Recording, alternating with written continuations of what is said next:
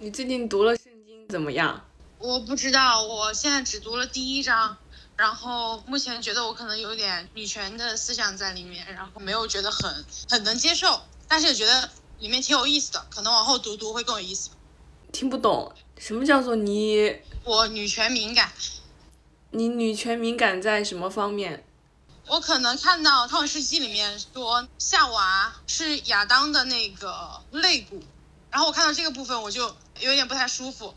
它里面呃神仙创造了亚当，然后亚当一个人就是给他找一个配偶嘛，就从他的身体里面取出了一根肋骨，然后这根肋骨就是夏娃。我就觉得，嗯，我应该理解成，那你这样说的话，女人就是男人的一部分吗？我一这样想，我就条件反射的有点不舒服。我不知道该怎么就是去平复这个不舒服。他只是在陈述一个创世纪的故事，但是我就因为后面的一些思想衍生出来，呃，生来女人是男人身上的一根肋骨，是他的一部分，也有可能是我的问题吧。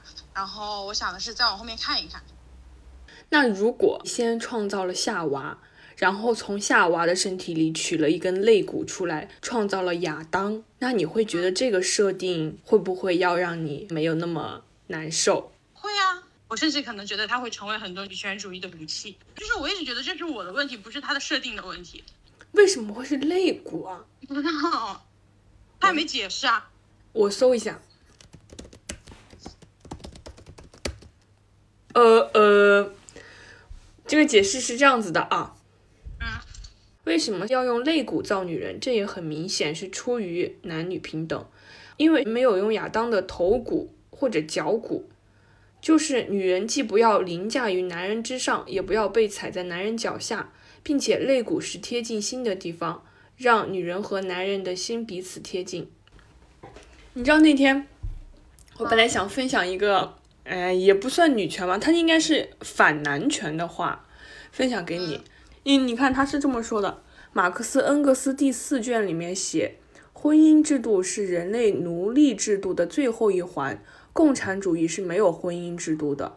婚姻制度起源于父权对血统纯正的追求，本质是对女性生育权的剥夺和掌控。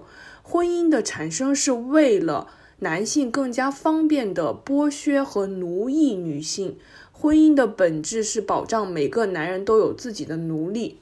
很多人就批判说，其实这个书里面没有这么讲。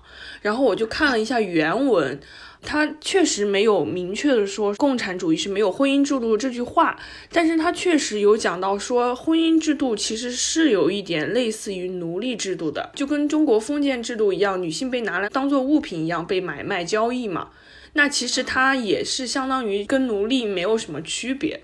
我前天看了个视频，我看的触目惊心。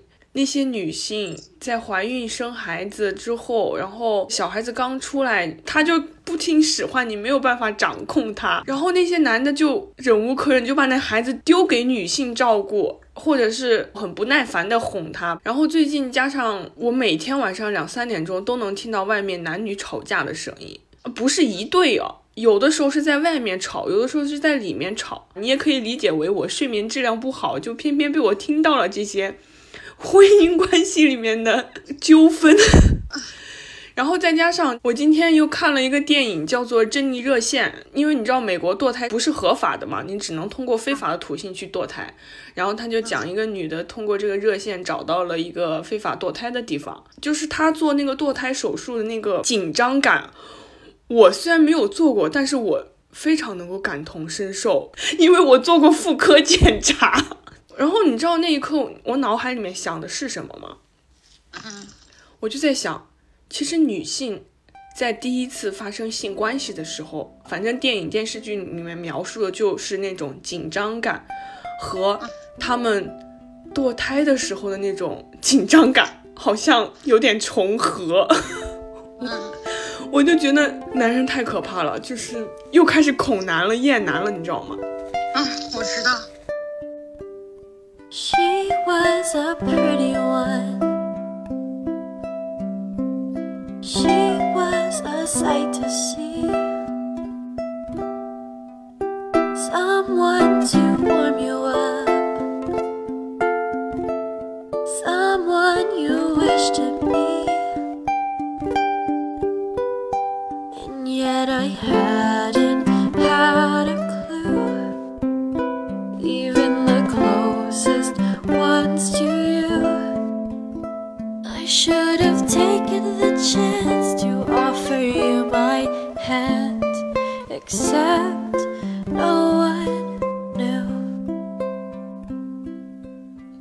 间长月烬明很火的时候，白鹿被扒出来，她之前拍了一个片子，是比较偏男性化的一个女性，她就在发布会的时候就说什么啊，我就是个男的，我不喜欢娘的，大概就是这种言论吧，就是崇尚一些男性特质，骨子里面是幻想自己是一个男性，叫做什么精神男性。平时又拍一些那种很女性化的小视频，又在吃女性特质的红利，就抨击他。我其实觉得我自己有的时候就是那样的，我一方面很厌男，但是呢，有的时候又很精神男性，就把自己幻想成男性，这确实很矛盾，但确实是女性主义的一个特点吧。我之前大学的时候读过一本女性主义的书，肖瓦尔特他们自己的文学里面有这么一段话，他说。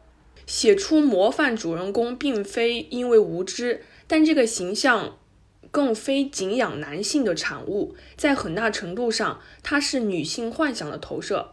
假如他们是男人，他们会怎样做？会怎样感受？在一个更具教会性的层面上，是他们观点的投射。男人应该怎么做？怎么感受？批评家们十分愚钝，迟迟察觉不到女性小说中的许多意愿满足现象，实出自于女性的欲望。他们但愿自己是男人，能享受男性才有的更大的自由的活动范围。他们的男主人公，与其说是他们的理想情人，不如说是他们所设想的自我。那些女性小说家在写小说的时候写的男性角色。与其说是他们的一个理想的男性，不如说是他们把自己的理想投射在了这个男性角色的身上，就是他们幻想成我成为我小说中男主人公的时候是什么样的情况。我觉得打着女权的旗号去抨击白鹿的人，他们根本就不理解真正的女权和女性主义是什么。我知道啊，就比方说现在女生说要独立或者什么东西，她她们都是想说。谁说女子不如男这种言论？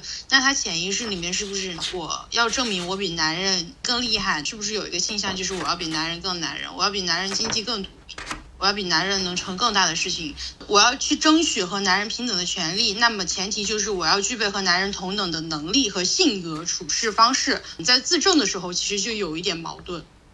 对。他一方面又要推翻他，但是他要推翻他的前提是他先要成为他。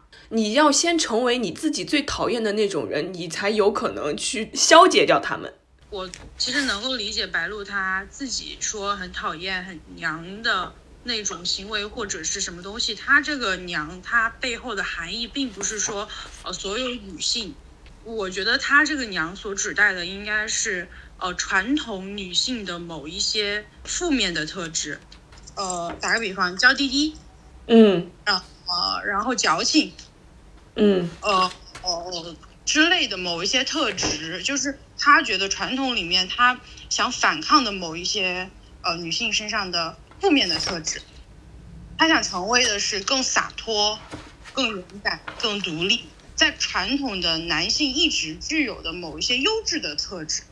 就是我们先不做男女对立的东西，它其实反叛的就是一个传统的刻板印象。你非要骂一个人，谁都有措辞不当的时候，但是其实是可以理解它的内在含义。它并不是反抗所有女性的一个什么东西，它只是反抗的是他不认可的、糟粕的、不好的那个部分。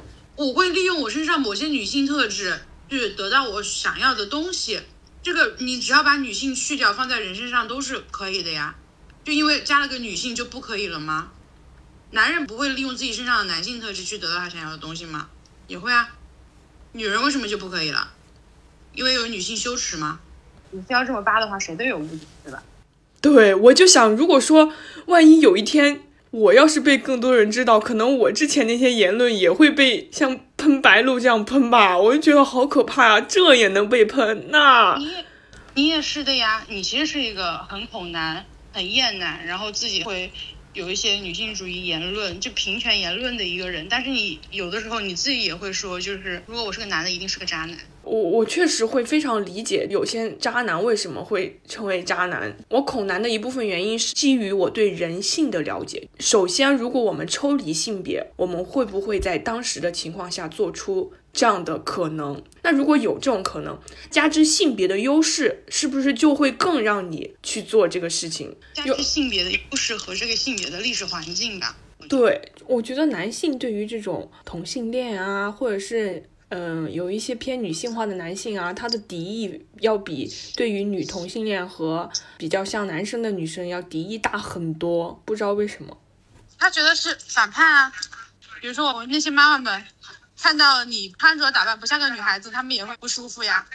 本来做这些反性别的事情，尤其这种反传统性别的事情，就是会遭到很多的反抗。就做这种有突破性的事情，不管是性别领域也好。在任何领域，工作领域也好，其他领域也好，都是会遭受到这种，因为你在挑战他舒适区。哦，所以就是他们觉得自己的性别身份受到了这些人的挑战，他们觉得自己所追求的东西应该是他们这个阶段的人所有人应该追求的东西，但突然发现哦，其他人跟你追求的东西是相反的，他就会不舒服，他会对跟他有同样的疑点的人，觉得自己有更大的话语权来否定他，因为他们就是被社会驯化成那个样子的呀。然后有些人没有被社会驯化，然后出来反抗社会，他就觉得有病。你还记得我上次跟你说的吧？就是我在相机店，然后有两个屌丝的男的来买三脚架，新的也才九十多块钱，他们觉得新的太贵了，问有没有二手的，然后二手的五六十块钱，他又嫌二手的贵，说了一句二手的女人都不值钱。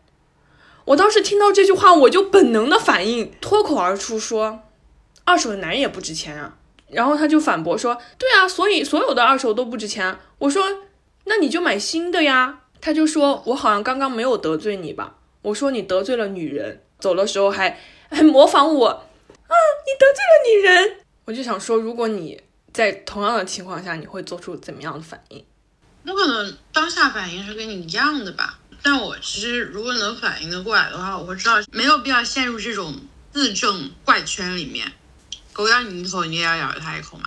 那因为当时那个情况下，我觉得我有被冒犯到，我很不舒服，我要反击。当时那个相机店里面一屋子坐了五六个男的，除了我一个女生，没有一个其他的女生，让我很受不了。然后包括那个时候我的老板就会很阴阳怪气的搞男女对立，就比如说有些事情可能我只是比较擅长，他就会说，果然这些事情还是要女生来做呀。然后我就觉得你为什么要搞男女对立呢？很多人搞这个对立呀，他自己意识不到他在搞男女对立，他就是一个觉得这是约定俗成的，自己也没有觉得冒犯到了你。我夸你哦，OK，你还觉得被对立了？他没有接触过这方面的思想吧？他的生活环境里面很多人都是这样说的，也没有人去跳出来反驳他，所以就会这个样子啊。那你觉得？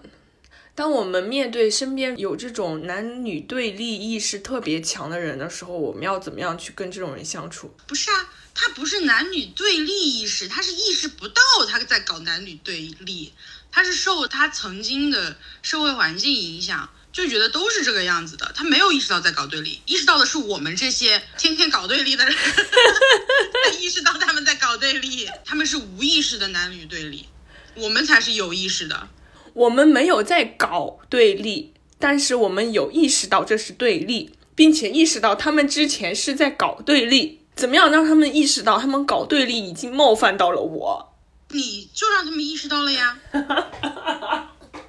我他们意识到是冒犯到你了呀。你让他们意识到这个事情是不对的，很难，因为他们都已经长那么大了，这是他们从小环境，你是没有办法去改变。怎么改变他们？让他们找一个你这样的人当女朋友。嗯，你说的对，确实是他们适合找一个我这样的人当女朋友。但我这样的人为什么又看得上他们这样的人呢？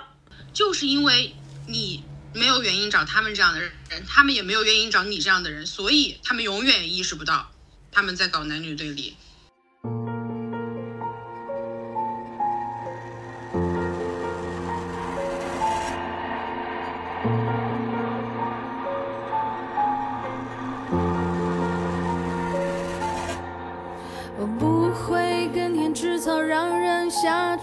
什么理由发明什么叫马子？难道是想让匹马为你生个儿子？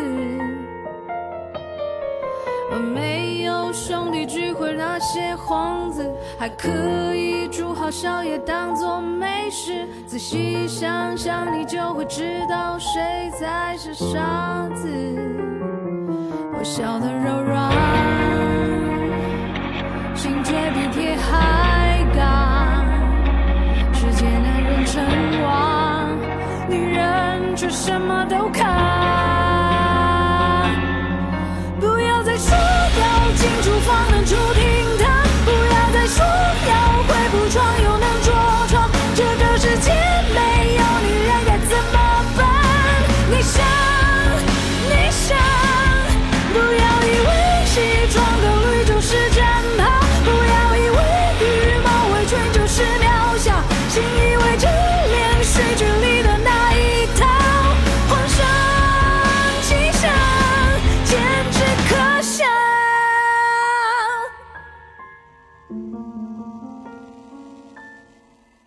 就《禁忌女孩》里面那一集，我印象特别深，就是讲有一个渣男，然后 被那个 女的惩罚之后就怀孕了，就很痛苦嘛，他就感同身受当时渣的那些女生怀孕之后的情况。但是我觉得这永远只存在于我们的幻想当中。你说那些愿意生小孩的女性，有多少人是真的出于她自己想生？还是出于这个社会对于他的浸染，以及男性对于他的洗脑，你谈人就得离不开这个社会性，你要把社会性拨开，你怎么谈人？来自社会剥不开，但是如果说是男人希望你生小孩儿，那你就问那些有多少个女性是不要老公，但是自己要生小孩儿的？对，你知道我想到了谁吗？就是那个《甄嬛传》的宁贵人。嗯，大家也不知道他小孩的父亲是谁，然后他就生了一个小孩儿。对啊，这有多少女性是这样子的？那你就可以判断有多少女性是不是因为男人，但不因为社会这个就抛不开，人就是社会性的人。我突然脑子里面有过这样的一个想法，也许哪一天我真的是会想要体验人生的体验而去生孩子，但我一定不会因为社会的原因，就比如说大家告诉你，女性不生孩子就是不完整的，而不是一个男人告诉你你不生孩子就是不爱我。你的念头是哪里来的？就是人生的体验，这个念头是哪里来的？是不是你的社会经验告诉你，你体验了很多东西，你要多尝试一些东东西？是是不是你活在这个社会上告诉你的？是因为我觉得，当你没有办法亲身经历的时候，你是没有话语权的。嗯，这套理论是哪里来的？是从哪里到的？你现在所有的思想是从哪里来的？你之所以能成为你是哪里来的？就是从你最讨厌的社会里来的。那不然这样吧，我去生个孩子，把他丢到荒岛，然后等二十岁之后再和他接触一下，看他有什么样的想法，我们再来和他聊一聊。丢到荒岛，他吃什么？那关我什么事儿？他怎么长大？那凭本事了呗。那那些野外的生物怎么长大的？人类就没办法长大了？他是不是就会产生疑问？我是谁？我从哪里来？这个世界上有没有跟我一样的人？人类为什么要有思想？人类为什么要想他自己是从哪里来的？我不知道之前为什么社会上的一些言论老觉得说偷食禁果好像是交合，但我看圣经上并不是这么说的。他们是说偷食了禁果之后，你就明白了善恶。我知道，就是传统意义上偷食禁果，就是指两个人发生性关系，但其实偷食禁果只是说让亚当和夏娃知道了善恶。对，然后神就特别生气，因为亚当和夏娃和他自己唯一的区别就是他自己知道善恶，但是亚当和夏娃不知道。然后因为这个事情，他们就受到了惩罚。然后后面就是说他们两个呃就生下了该隐。不知道，妈的，我居然在跟你聊圣经，我真服。你为什么不能聊？没什么，没什么不能聊，我就觉得这个事情很神奇。但是我跟一个基督徒也不会聊这个问题。因为你觉得他是有他的立场的，你没有办法跟他很客观的去聊这个事情。对对对对对，我觉得我是一个，你要是想聊，我能跟你聊什么都能聊的人。你看，你要是以后对佛经感兴趣，我们也可以聊一聊，我也可以陪你。我回家喽。那你这意思就是你要挂了吗？嗯，拜拜。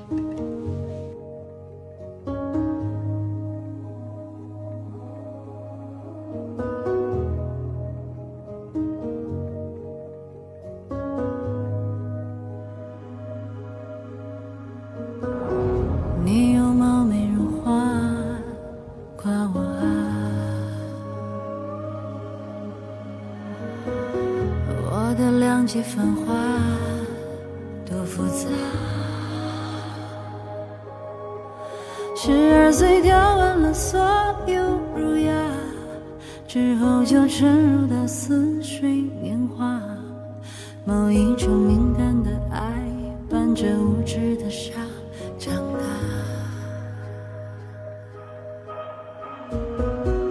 别说生老病死不害怕，